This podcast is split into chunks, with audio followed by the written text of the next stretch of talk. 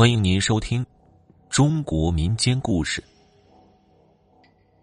咱们今天要讲一个听友分享给我的令人头皮发麻的真实故事。我居住的这个小区里，有个姓刘的中学体育老师，他和我闲扯时讲了件发生在他身上的真实事件。学校里每年。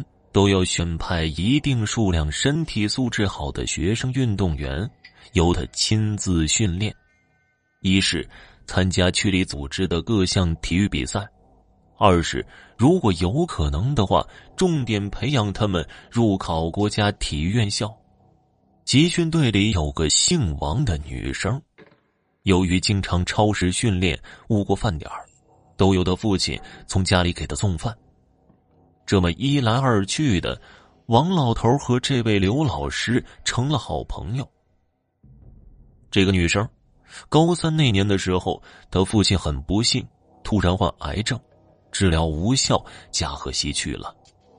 火化之后，骨灰盒临时放置在当地一个专门存放点儿。之后啊，不久的一天晚上，老刘突然做了一个梦。王老头一脸幽怨的来到他的床前，拜托他转告他的家人，他在那边很冷。他以前穿过的一件黑皮大衣放在以前床下的一个纸箱子里，叫家人给他送过去。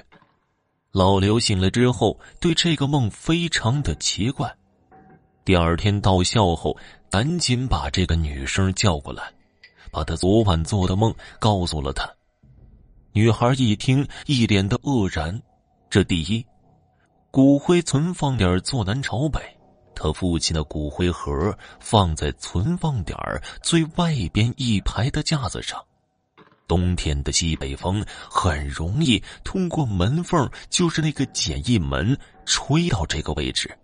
这第二，他父亲确实有这么一件黑皮大衣，确实是放在生前床下的纸箱子里。还没有来得及处理，如果没人说的话，像刘老师这么个外人是根本不会知道这些细节的。女孩赶紧回家和家人说了这事儿，家人也觉得十分惊骇和不可思议，赶紧叫了几个人到骨灰存放点儿，把死者的骨灰盒周围加上些棉垫子，自费将存放点的门缝给处理了一下。将他生前穿的那件皮大衣在门口也给烧了。当天晚上，死者又在梦里向刘老师表示感谢，并说现在已经很舒适了。刘老师之前一直是个不折不扣的唯物主义者，这件事儿他觉得太不可思议了。后来，他向稍微懂行的人咨询了一下，人家分析说。一个人在某些特定时期身上的火力较弱，确实会遇到这种事情。